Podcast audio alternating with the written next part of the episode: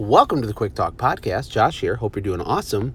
I'm sitting in my truck. I want to share some random but I think powerful thoughts with you.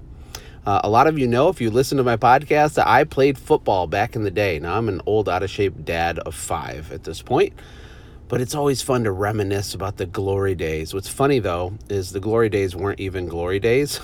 our football team wasn't good.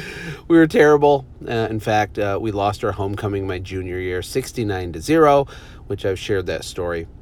Uh, but I want to tell you something. So, we had a really small football team, not small in stature, small in numbers.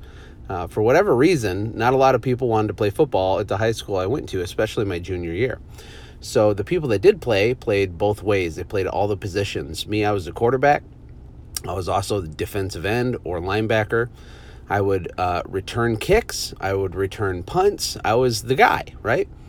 And we were always exhausted. But I remember this one game when I was returning a kick.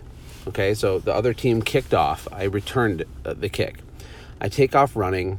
I get a couple good blocks. I make a couple legendary moves. Legendary in my own mind, probably pathetic. You know how like like you remember like a fight story when you were a kid, but like if you could go back and watch a video of it, it'd be like slow motion and like pathetic, and you're like you're moving, you're like, uh, uh, uh, uh. but in your mind you think you're like King Kong, right? That's probably how this is. But the way I remember it is I make a couple insane moves, I break a tackle, and I'm home free and I start running down the sideline, and there's only one guy left to beat. And at that point, I'm in open field. So I'm going to score a touchdown on this kickoff return, which is always amazing when that happens. It's super epic, right? So I'm going and I'm running and I'm, I'm real close to the sideline, but everyone else is far behind me, except for this one guy who's in front of me, maybe 15 yards in front of me. And as I'm running, you know, things are happening really quick you know, but it's almost like slow motion in your brain. And I remember this very distinctly. This guy was really small. He was not big, he was tiny. And me and my, you know, teenage arrogance, I thought, you know what? I'm not going to cut to the right. I was on the left sideline. I'm not going to cut to the right and you know, just run and get the touchdown, which would have been statistically the best way to do it. In my own cockiness, I thought, I'm going to mow this guy over. I'm going to run him over. I'm going to smash him step on his head and then run and score this touchdown and all of the cheerleaders will cheer for me and I will be lifted up on the shoulders of everyone with champagne squirting everywhere. Well, okay. maybe not that far, but I I I was so sure I was going to smash this guy. There was no way he was going to tackle me. He was like half the size of me. He was this little tiny guy. And so I speed up with everything I have. I come to the moment of contact. I put my shoulder down and hit him as hard as I can. Now, what happened was absolutely nothing like what I thought was going to happen. What actually happened was the guy destroyed me. it, he hit me so hard, I didn't even barely know where I was. He hit me so hard that not only did he tackle me and knock me out of bounds, the ball went flying out of bounds. Luckily, we still retained possession. And I slid 15, 20 feet into the opposing team's bench. I knocked over a couple players and hit their physical, actual bench, sliding across the ground. In addition to that, my helmet flew off. This little guy, half my size, hit me so hard, my helmet flew off, and I didn't even know where I was. Uh, it was pretty much humiliating, to be honest. But I think there's a really awesome life lesson in it for entrepreneurs.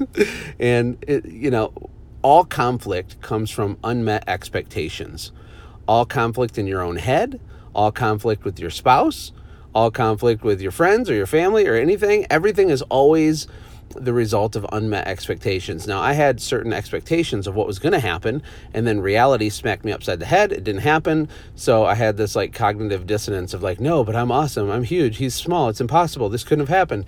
Well, it did happen. And maybe with your business, uh, that's happened this year. I don't know.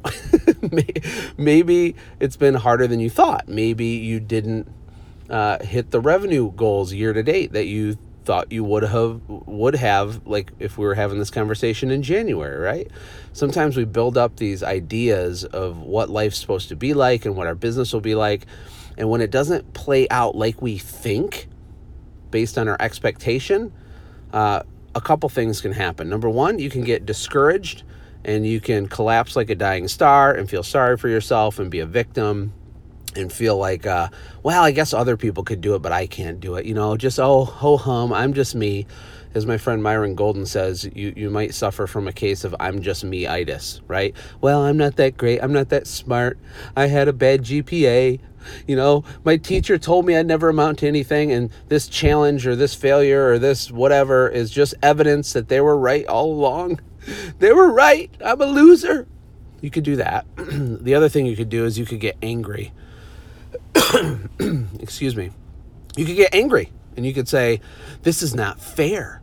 That guy must have cheated. I'm being screwed over. The universe is against me. And you want to blame people. You want to blame uh, your competition. You want to blame your employees. You want to blame your spouse for not supporting you enough. You want to point the finger at somebody to take the pressure off of yourself, right? It's a lot easier to blame some external thing than it is to look at ourselves. Now, in my football example, of course it was my fault.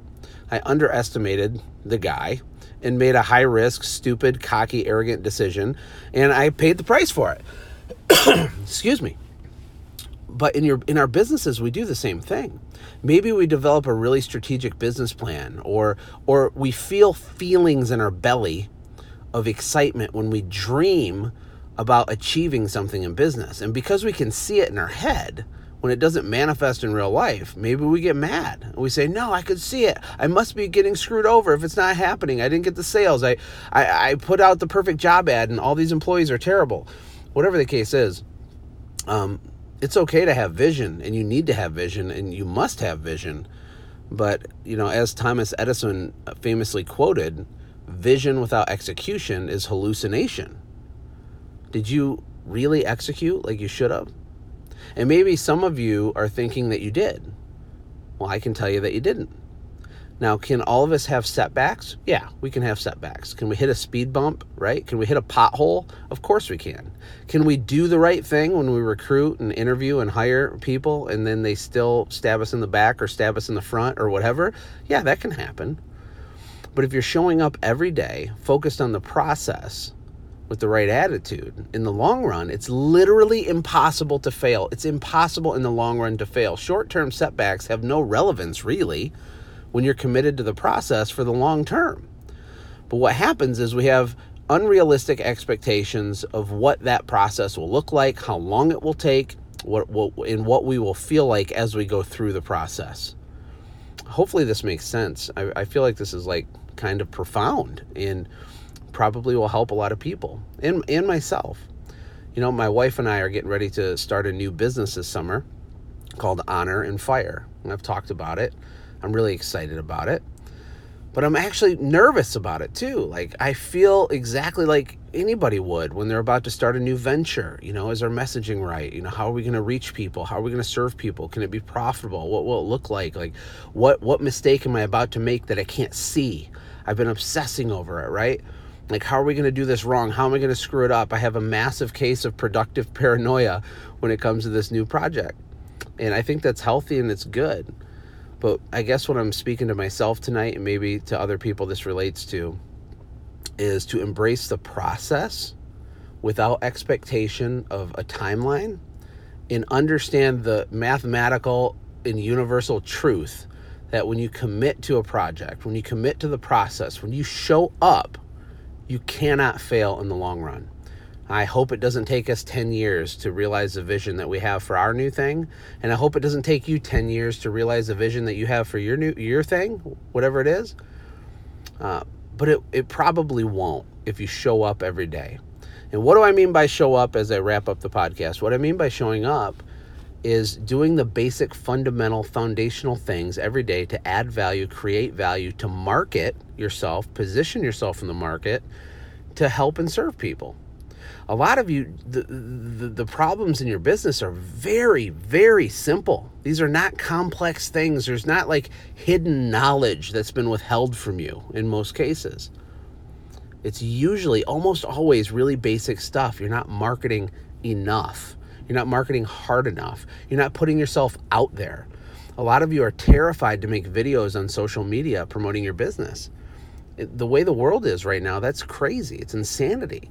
It doesn't matter if you're comfortable doing it, do it anyway. Do it bad. Make a video. show a before and after, talk about your services, have fun, show a little behind the scenes with your family, right? If you show up and produce content like that, that serves people and explains your value proposition, and you do it every single day over and over without expectation of the exact result you'll get and the exact time that you'll get it, really, really good stuff happens.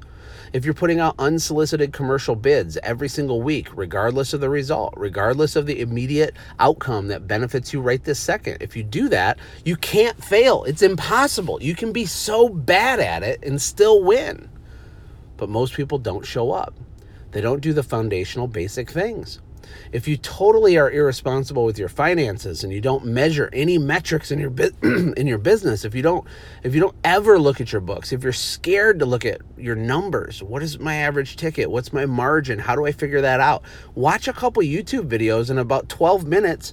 You'll have a good enough understanding of margin and cost of goods sold even at an elementary level to to change your life but you putting in the work to face that fear and to learn that little thing is you showing up. It's doing the foundational things that you have to do to be successful. Sometimes we hide in busy work, we hide in strategy. Strategizing is really fun, dreaming is really fun. Doing isn't as fun for, you know, a lot of the time. So I want to encourage you, we're going into Memorial weekend to reflect, do some self reflection, do a self analysis, and don't fall into the trap of feeling like a failure if you're behind. What a waste of time that is. What a just catastrophically stupid thing to do. Having shame and guilt, and I failed, and I should have done this, and I didn't. Total waste of time. There's no such thing as uh, last week or yesterday anyway. It's not a real thing. There's only right now. So do some reflection, acknowledge reality, take responsibility and make sure you have correct expectations on kind of how this whole thing will go down. You know, you you can't see the future. You don't know that you're going to build the multi-million dollar thing uh, in 23 months.